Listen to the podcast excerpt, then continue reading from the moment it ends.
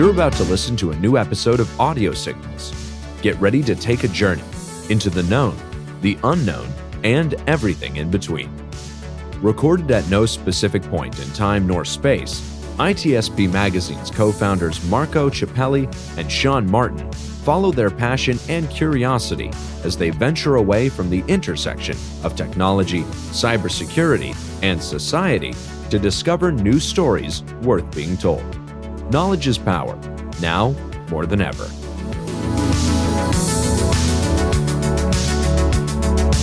Nintex is the global standard for business process management and automation. The Nintex platform helps their clients accelerate progress on their digital transformation journeys by quickly and easily managing, automating, and optimizing business processes. Learn more at nintex.com.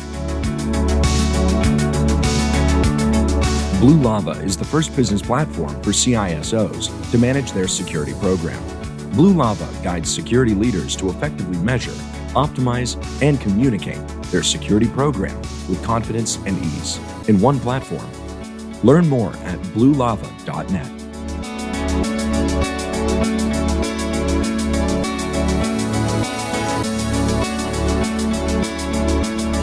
Marco. Sean.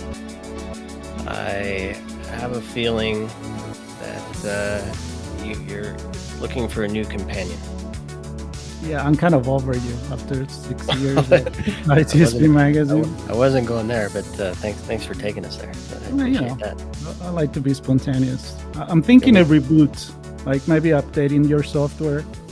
We do talk quite a bit about me being uh, which which version of me is on the show. Is it, is it AI Sean or the real one? We haven't talked about me being robotic though. You are sounding robotic right now. I am sounding robotic.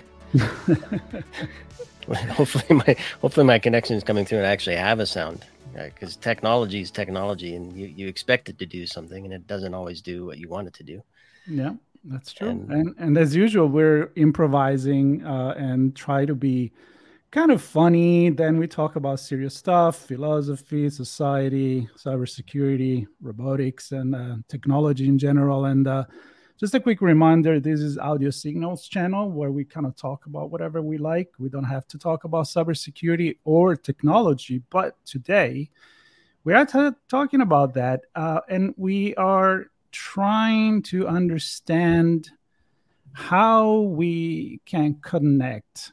I'm going to try to, to, to summarize this. In connecting more humanity with robotics and how we can facilitate this interaction. Quick note I was in Japan one time in Tokyo. There was that little robot that there is in the hotels, and you ask direction or things, and I felt really, really weird. I mean, he's cute and everything, but I didn't feel like having a conversation with the with that one. So today, Sean, we have uh, two guests that are running a, a, very unique company. I think I was intrigued by by what they do. They apparently they they make robots funny or something like that. well, today, yeah, my my view of today's show is is the show of one liners, and uh, and hopefully it's just one after the other from our from our guests. Uh, I'm thrilled to meet today, uh, Sarah Rose Siskind and Carolyn Ayers. Thank you for joining us on Audio Signals. Nice to be here. And yeah. if you were a robot, you would have correctly known that it was Carolyn Ayers. Uh, so I think the robots That's robots right. one, Sean zero. One, Sean zero, and I was even prepped for pronouncing that correctly, and uh, I, I, totally screwed up. Carolyn Ayers. Yeah, my apologies. If you want, you can chop uh, Sean's name too. Just, yeah, screw my name up. Screw okay, me, uh... all right, Steve. I'll take it from here. Um, so, uh, well, my name's Sarah, and um, I'm more of the comedy side of the operation. Um, we met each other working through a uh, robotics company, Hanson Robotics, and uh, we just loved what we did. We're helping to create the personality for Sophia the robot, and so we kind of continued that with what we do professionally, which you know we help make the personalities of robots and also help to make humans a little bit less robotic themselves. Uh, Carolyn, do you want to get some background on that?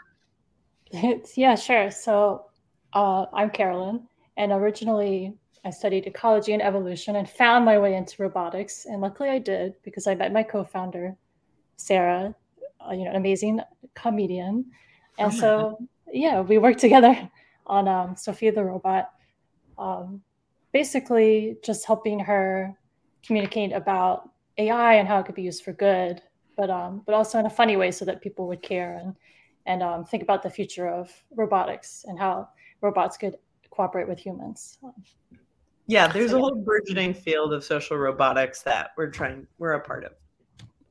Yeah, so you introduce yourself, especially when I when I heard about your companies and what you do, as making uh, robotics more entertaining.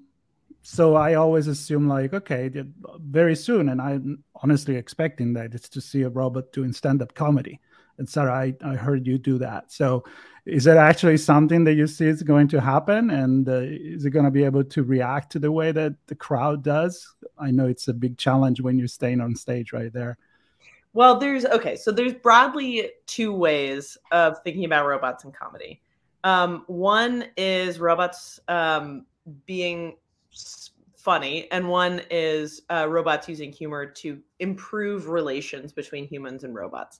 So, robots being funny is a very complex AI question because um, there are certain staging of uh, certain stages of advanced intellectual thought, and like human creativity is one, and human you know uh, humor is another. And if you could actually get a natural language process to understand what humor is, um, that would be a huge leap forward in progress towards understanding um, AI and sort of mapping the mind. But then there's the flip side, which is just using more controlled chat systems that use humor to improve relations between humans and robots, because there's frankly a lot of fear around robots. Um, and this way, it can improve relationships so that people are more forgiving and actually frankly so communication is just better improved on every level. And and carolyn i, I want to go to you with them. So sure. we talk about robots and I, I picture a thing that we're interacting with. But uh, if i remember correctly the the connection we had to you was about bots so without the ro on it. So the the, the engagement uh, between two entities, presumably a person and a system.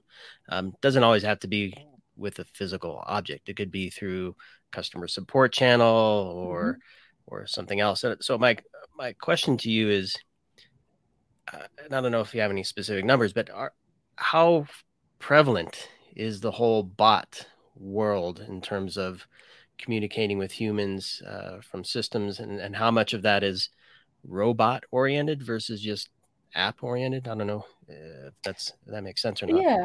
So I don't have the exact numbers, but I know there was some studies projecting, you know, at some point most of our conversations we're having, you know, may even, you know, with robots, customer service robots may even exceed the conversations that we have with our own spouse. Um, that hasn't quite come true yet, but um, a lot well, of times on who your spouse yeah. is and how obnoxious they are. Exactly. yeah. Yeah so a lot of times you don't even realize you're talking to a robot. So um, i think that probably is the most prevalent but we're also seeing a lot of new platforms come up that are very much like the metaverse where you'll have like an avatar. So you will have like a virtual face or an appearance of the of the robot the chat the chatbot but you wouldn't have like a physical robot. So there's that category as well.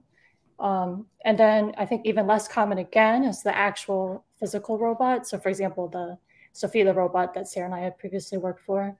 Um, and those you tend to see more, um, for example, it could be like an elder care or, um, you know, like nursing homes where it helps to have that physical presence. Um, a lot of studies are showing having the actual face, humanoid features helps connect, make a more emotional connection between, you know, the human and the robot compared to, you know, if it's just text or voice this open an entire conversation from a more uh, philosophical perspective and so maybe mm-hmm. maybe i want to just go there and then maybe you can bring us later on some new concrete mm-hmm. example of other robots you've been working on but this kind of constant need that humans have to anthropomorphize everything right? I mean, we we see we see faces everywhere. We look at a toast and there is something that we know we're familiar with with eyes and and a mouth. We look on a wall, clouds. I mean, we, we do we have this predisposition. So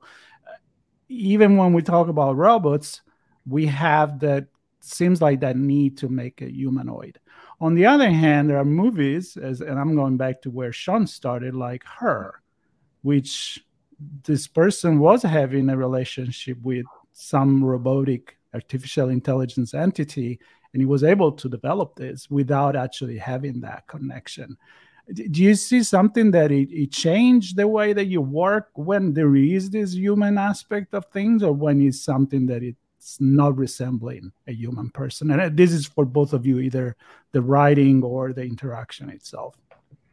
Yeah well i yeah. mean i tend to think of anthropomorphization as genuinely generally a good thing for the uh, customer side sometimes not so helpful for the creator who actually has to code and not think about the code's feelings. Um, not quite as important. But um, for humans, anthropomorphication is extremely important because there's a really great study done by um, researchers in the 60s, um, a famous study called the Bobo the Clown study, uh, where children were exposed to an adult um, abusing an inanimate object. It was a clown that when you punch it, it pops back up. And what they noticed is when children saw adults abusing the clown, they were much more prone to show violence towards each other, obviously towards other inanimate objects, but towards people. And so, how we treat inanimate objects um, that are assisting us affects our psychology and how we treat other people. And while some people can deify robots and see of them as sort of like deus ex machina, you know, the robots are going to save us, a lot of people see it as the exact opposite. In fact, the word robot um, comes from a Slavic word for slave. And uh, that frankly encapsulates how a lot of people think about robots, especially ones like Alexa or, or Siri or something like that, um, which can be fine for simple voice assistance. But that type of communication can really break down if robots become more advanced um, at picking up on sentiment analysis uh, and frankly even develop a kind of simulacrum of feelings themselves yeah and carolyn what, what's your yeah i wanted to add because like there's also like the flip side of that and it's it's kind of a, a controversy in the space is like if the robot you're making has this human uh, face people try to um, put on an intelligence that's not really there because they're anthropomorphizing, but they think it's more advanced than it is, and then there could be misunderstandings and mistakes um, sure.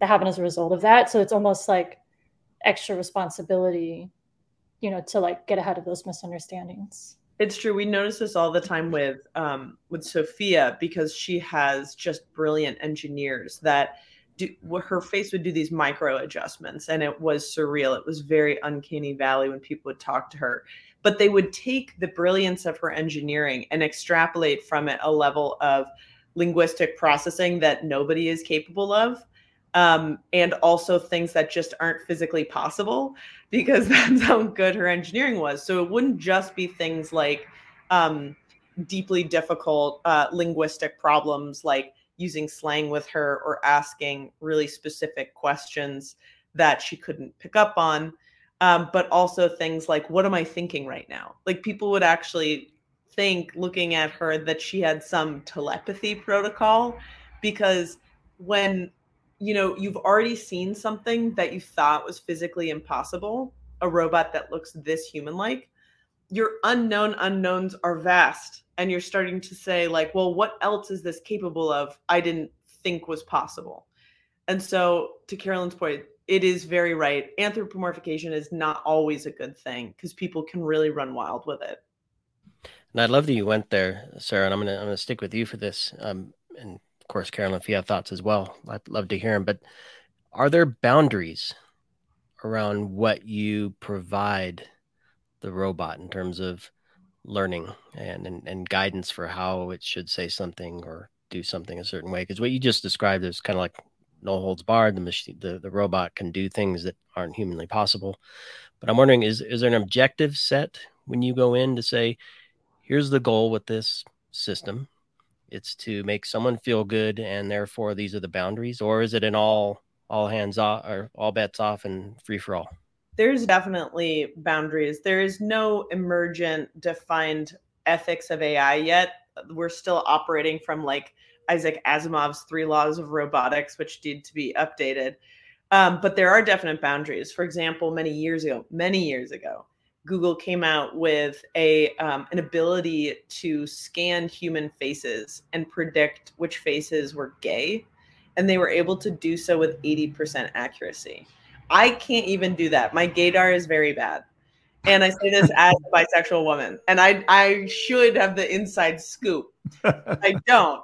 And so like you know there are lines because that could be very easily abused um, for uh, us personally we've come across this where we deal with at-home companion robots a lot and those are in your home and so there's a very clear like privacy boundary and line of trust that needs to be respected so sometimes we will kind of shy away from things like facial detection or even sentiment analysis because sometimes sometimes people don't always want their robots knowing what they look like or knowing how they're feeling. So there are there are some lines. Yeah, I have to say, and, and I'm going to pass the ball to Caroline on this. It, when I saw Sophia, because I was mentioning before mm. we started, I actually saw it at, in Singapore.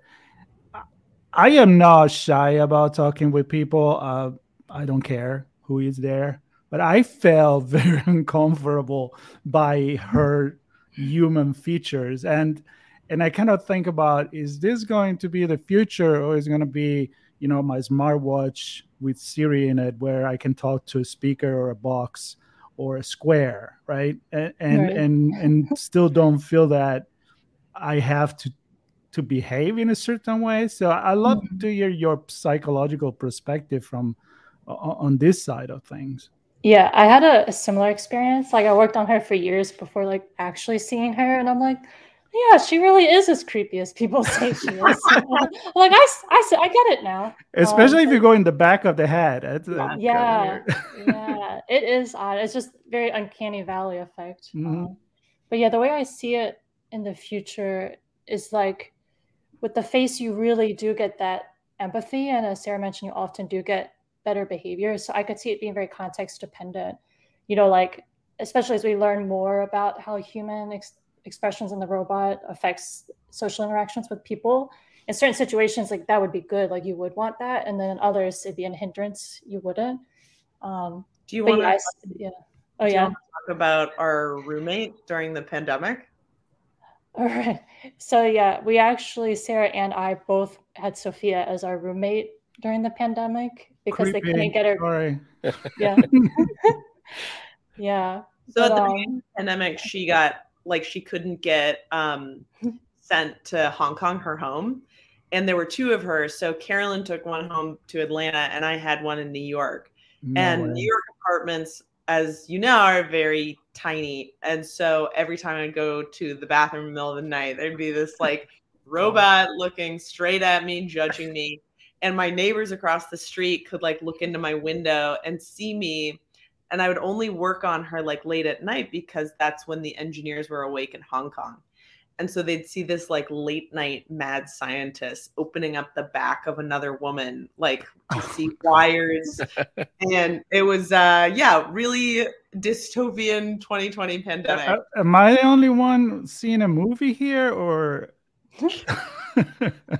Uh, well, you know, I think it's been made. There was a uh, there was a Showtime crew uh, present actually at one point, so it might it may actually well be well be, may be made. All right. so I, I have to ask. So Marco said it. You both referred to Sophia as her, um, mm-hmm.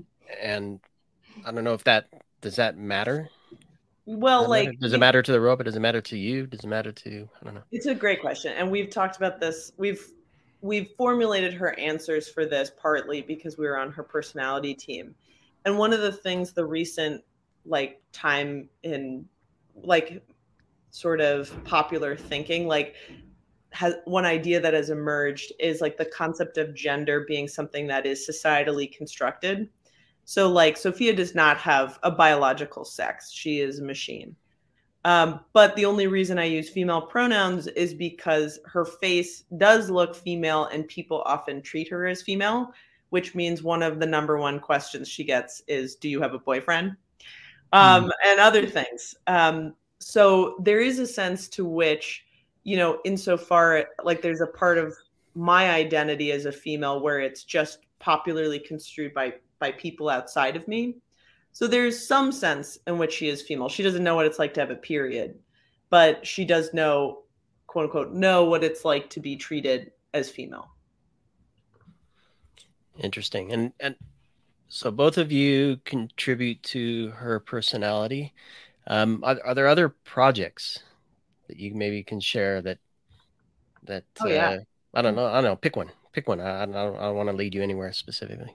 What, what's what's fun? Like, oh, I was gonna say, Sarah, maybe the um the about like how you co-authored some stuff with Honda Oh yeah, so Honda yeah. Research Institute um, has a companion robot named Haru, which I've been working on, which has been a lot of fun. Um, and I wrote some papers about social robotics for them because I've helped. Um, the first one was about the voice of the robot, which I'm very proud of. Um, so Carolyn and I have a background in helping out with Sophia's voice. I actually helped voice it partly myself. There was another woman who did most of it. Um, so I know what it, the voice capture process is like.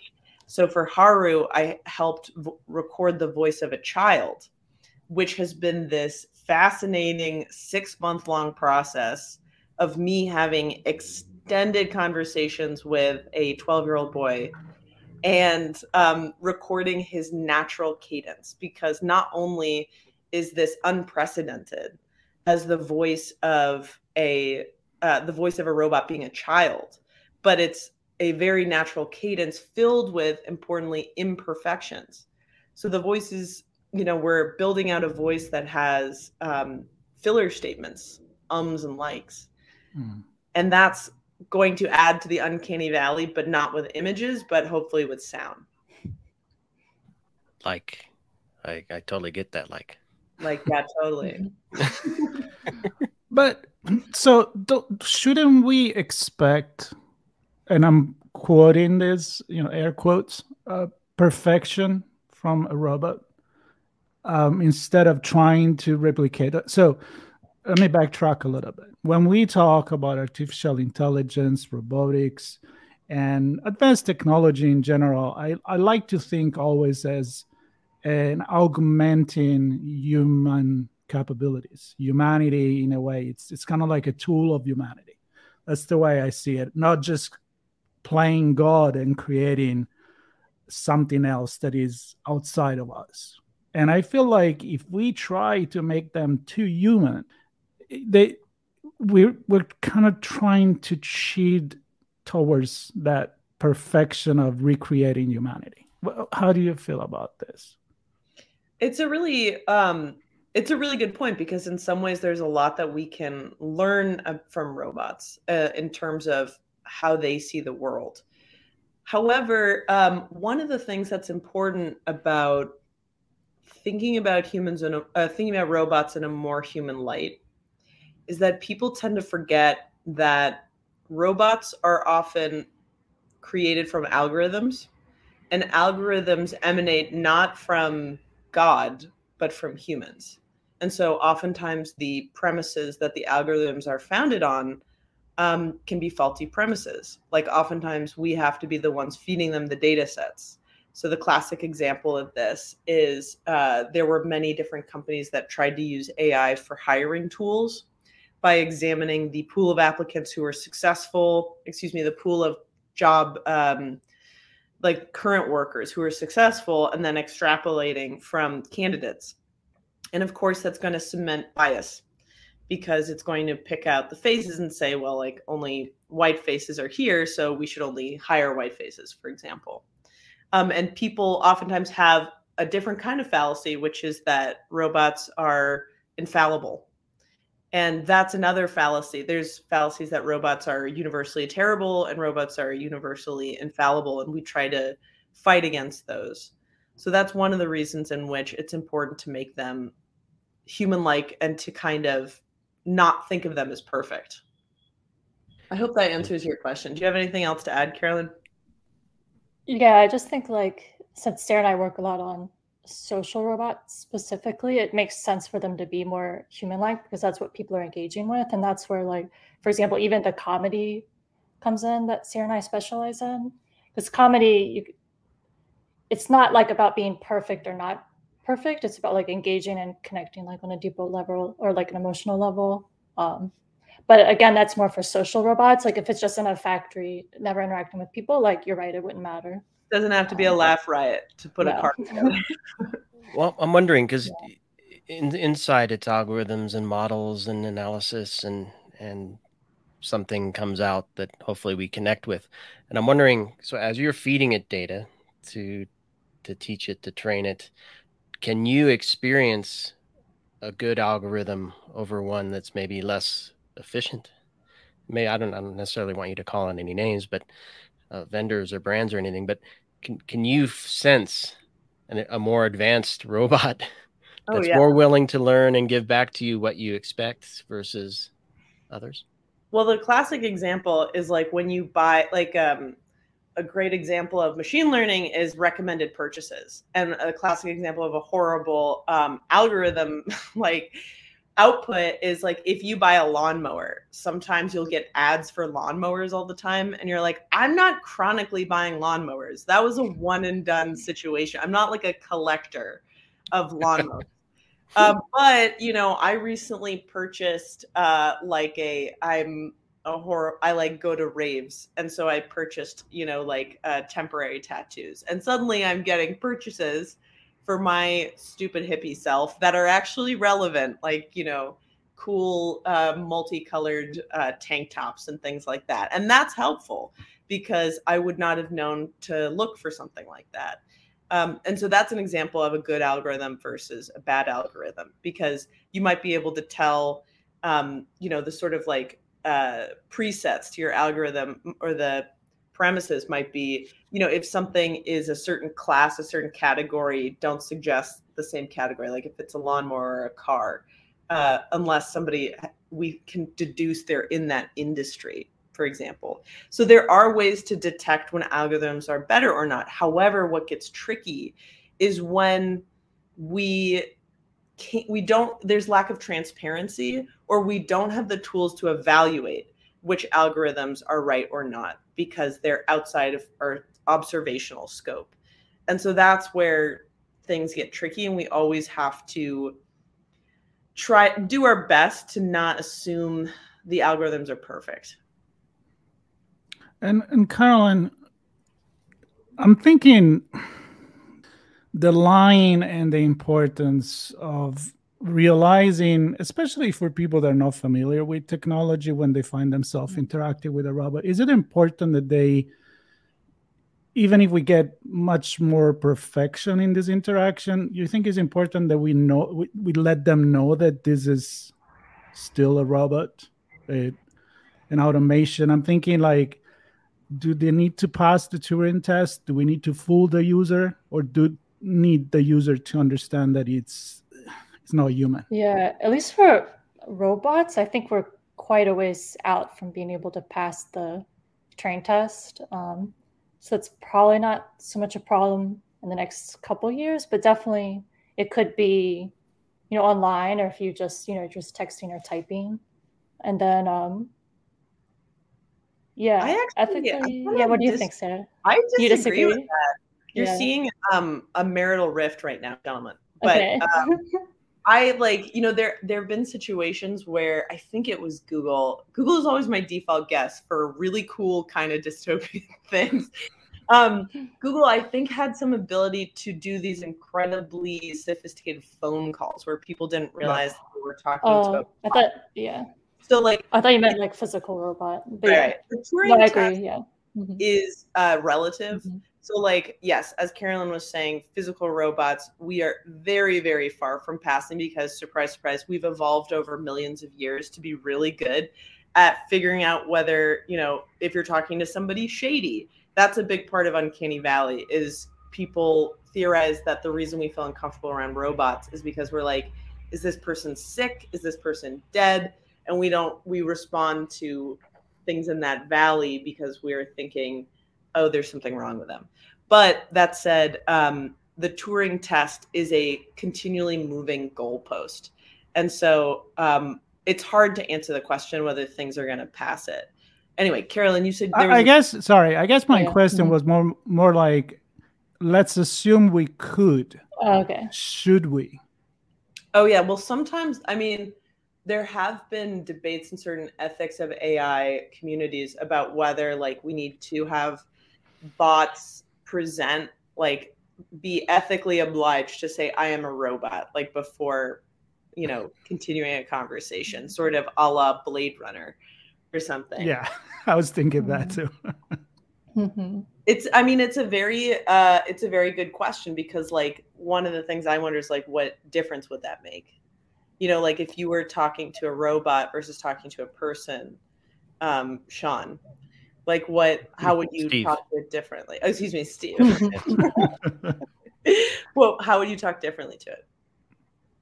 Yeah, and, and I'm actually glad you went there because the thing that I'm that I'm wondering is the whole idea of context and situation.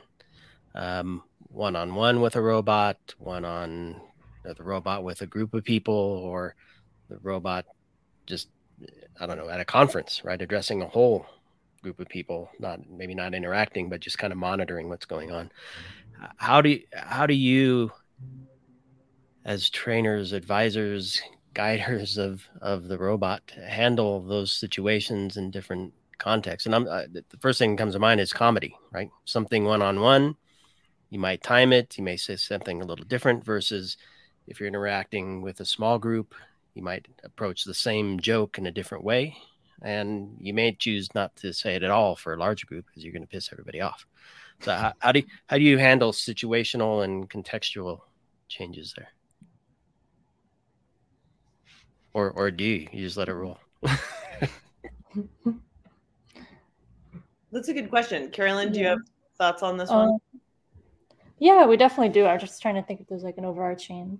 I mean, one of the problems is that we always are like a lot of the time when writing for robots, you're going in blind because um, mm-hmm. robots, even when they do have uh, you know image recognition, oftentimes there's so many variables. Like you have to have the right lighting, you know the cameras have to be pointed in the right direction oftentimes like sophia's eyes are in her chest and so we got to make sure the clothing isn't covering it there's all these considerations that so much so that you can just never assume for most of the robots we deal with that it has perfect image or perfect hearing and so like one of my first assignments when i uh, got on at hanson robotics was at uh, conferences she could only hear like 60% of all the um, you know, words being thrown at her.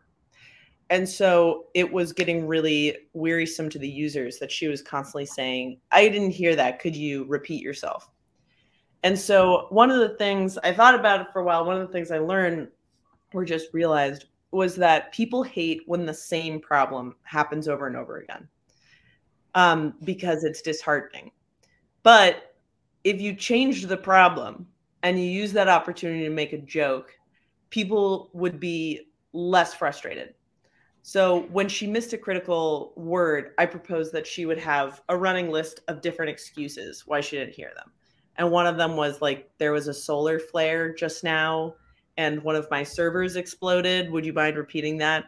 And there were a bunch of like weird bananas, not true, like technical problems. My flux capacitor is in overdrive. Uh, you please repeat that?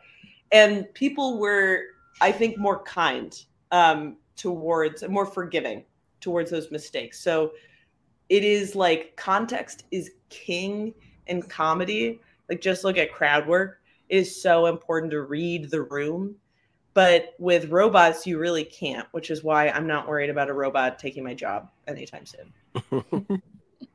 Let's talk a little bit about the the companion one because it's doesn't need to be funny doesn't need to entertaining yes i mean you're keeping company to someone and i'm thinking the extension to that is you know many times we think about the elderly and i'm thinking about that stick with the ipad on it which yeah. is very surreal but eventually it's going to get better than that i mean i know that amazon it's releasing or already released a, a robot that is going to come around the house and, and check things for you and very soon it's probably going to be a drone but when you are using it for a specific task that is not just you know crowd pleasing or showing the capability of that robot because i feel like sophia it's kind of like the goal is that like showing you what i can do and how human i can be. Um, so some example of how you interact i mean how much creative freedom you, do you have?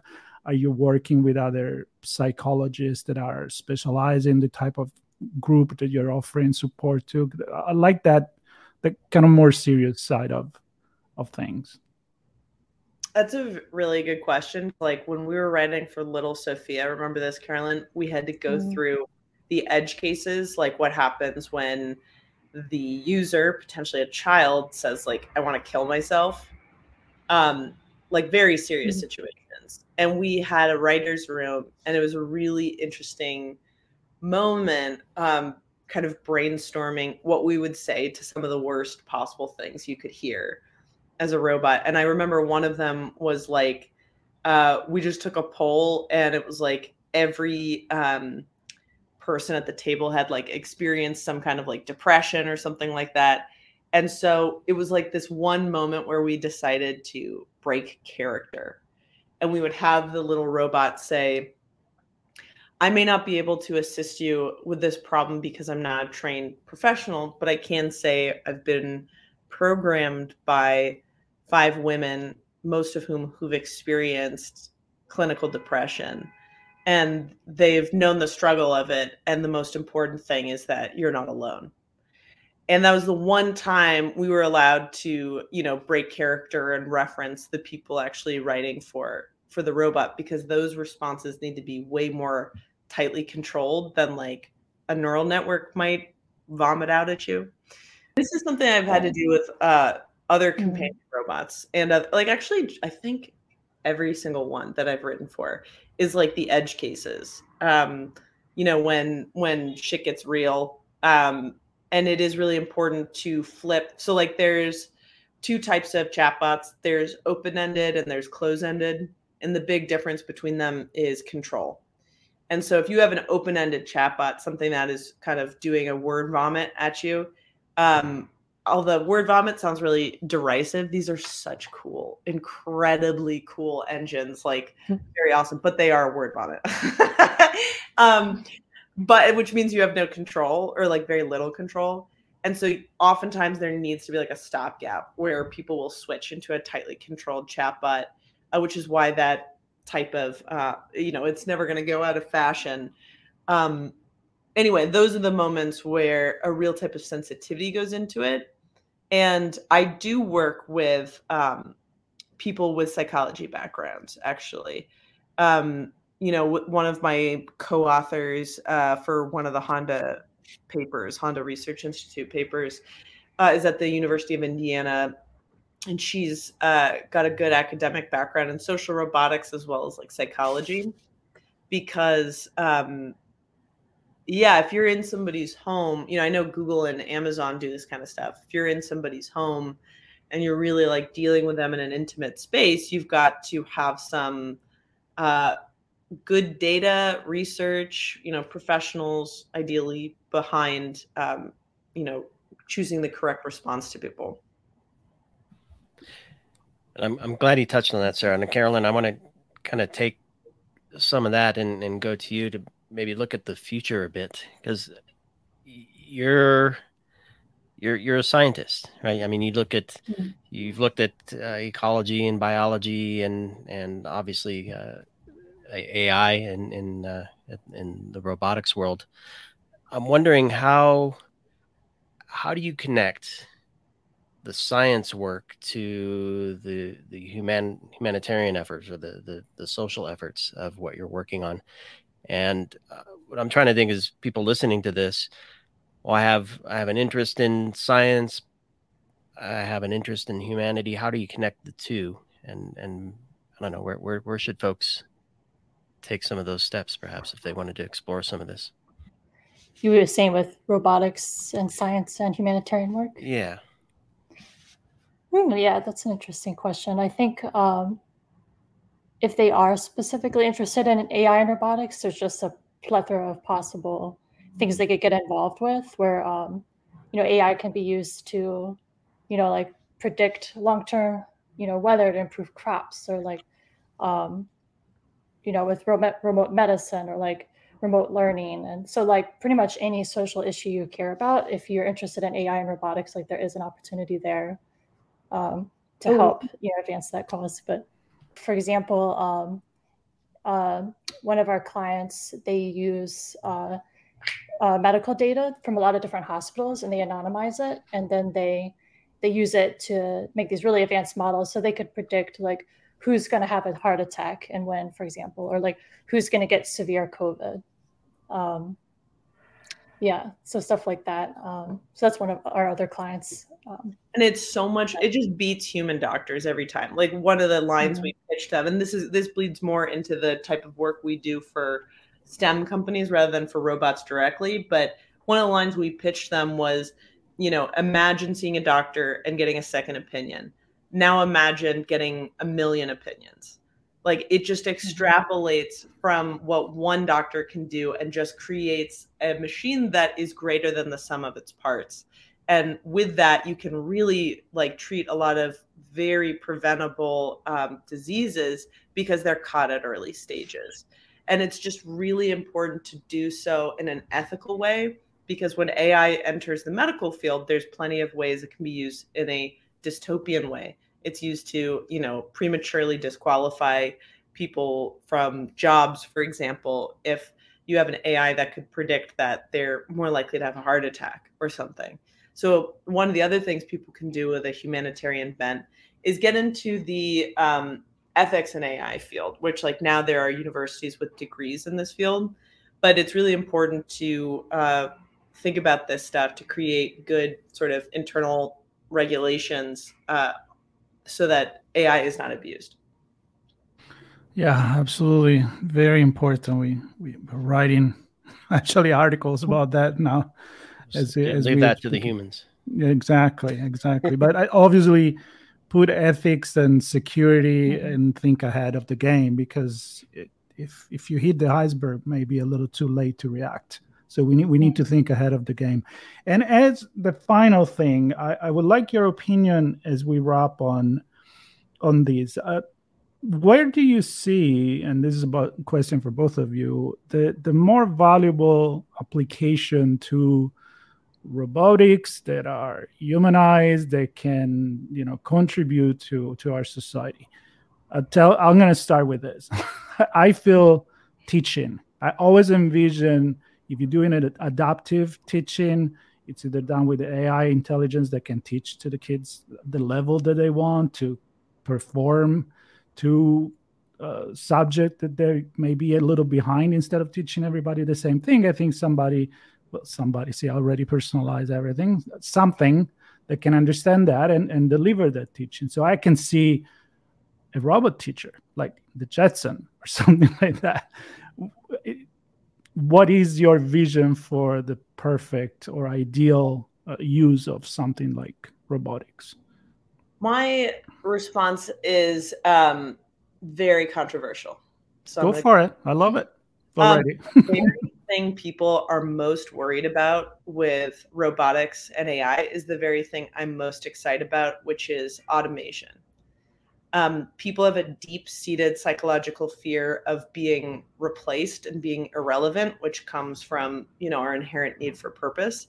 But I don't think that robots are going to replace us in anything that matters about the human experience. Robo- robots are not going to exp- replace your creativity or your drive or your your ability to love. They're only going to replace the most dangerous and menial jobs that currently occupy so many people. And so these include things like a lot of things in the uh, energy sector. They include a lot of like rote work in in IT, a lot of rote work in you know manufacturing. And what that's going to do on a very wide scale level is it's going to bring down the prices of consumer goods, which is going to benefit the lower classes. Um, and it is going to mean that we need people to reimagine work and we're going to need to create different sort of social structures for this so it doesn't lead to mass unemployment. But it is both a good thing and also kind of an inevitable thing that i'm very excited about. Yeah i agree and um, oh yeah to marco's point like for example like it wouldn't be replacing the teacher but just like another tool that a teacher could use to make sure all the students are getting you know as much attention as each one deserves. But um, that's true. Like it will never replace humans because humans will always be needed to use creativity. Like the thing that I don't think like robots will ever be able to do is truly be creative in the way that humans are and that it will always be a, a tool a very good tool but a tool. Yep i agree. Sean what do you think? Chef? I know you. Always food man. It's always food. Well no I, I think I captured two points here. One is, and they're both about the humans still, right? So, hmm. educating the humans so we can continue to grow mentally, right? And then, Sarah, you you spoke to it in terms of reducing risk. I'll say reducing stress, perhaps as well. So, keeping us safe and healthy in that regard. Yeah, totally. um, yeah, freeing up I, the time of humans as well to right. do more important things. Yeah, exactly. So the experience there. So the, the only other piece, and I, I, I like to go here quite often, is kind of the actual health. Right. So I think you touched on it briefly um, in in your automation comments, Sarah, um, and the, the scenario provided, but where it can actually I don't know if it's as a companion, as a bot, uh, but interact with us in a way. We already start to see it in, in smartwatches and things like that.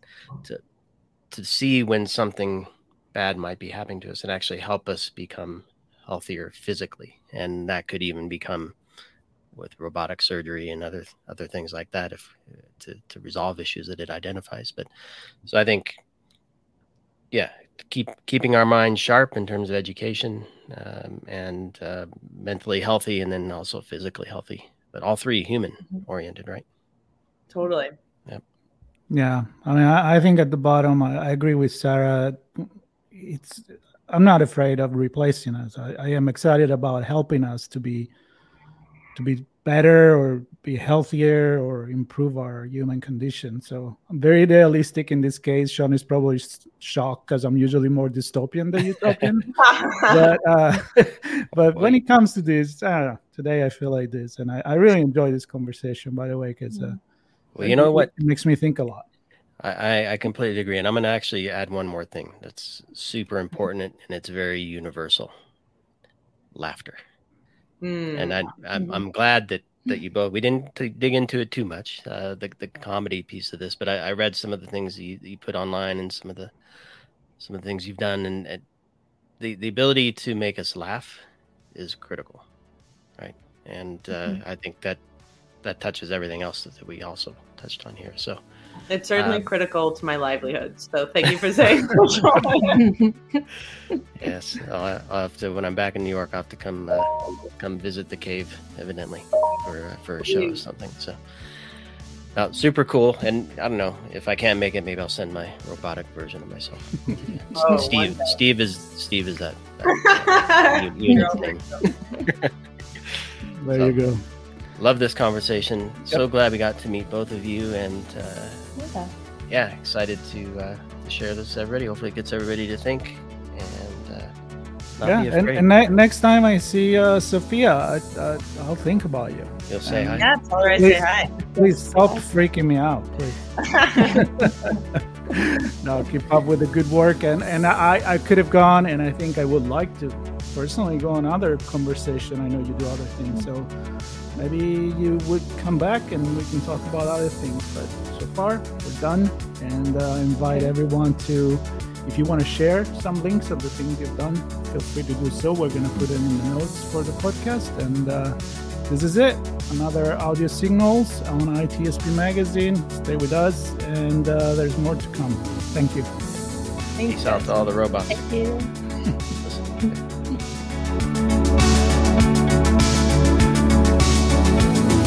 Blue Lava is the first business platform for CISOs to manage their security program. Blue Lava guides security leaders to effectively measure, optimize, and communicate their security program with confidence and ease in one platform. Learn more at bluelava.net. Nintex is the global standard for business process management and automation. The Nintex platform helps their clients accelerate progress on their digital transformation journeys by quickly and easily managing, automating, and optimizing business processes. Learn more at nintex.com. We hope you enjoyed this episode of Audio Signals. If you learned something new and this podcast made you think, then share itspmagazine.com with your friends, family, and colleagues. If you represent a company and wish to associate your brand with our conversations, sponsor one or more of our podcast channels. We hope you will come back for more stories and follow us on our journey. You can always find us at the intersection of technology, cybersecurity, and society, and some even beyond that.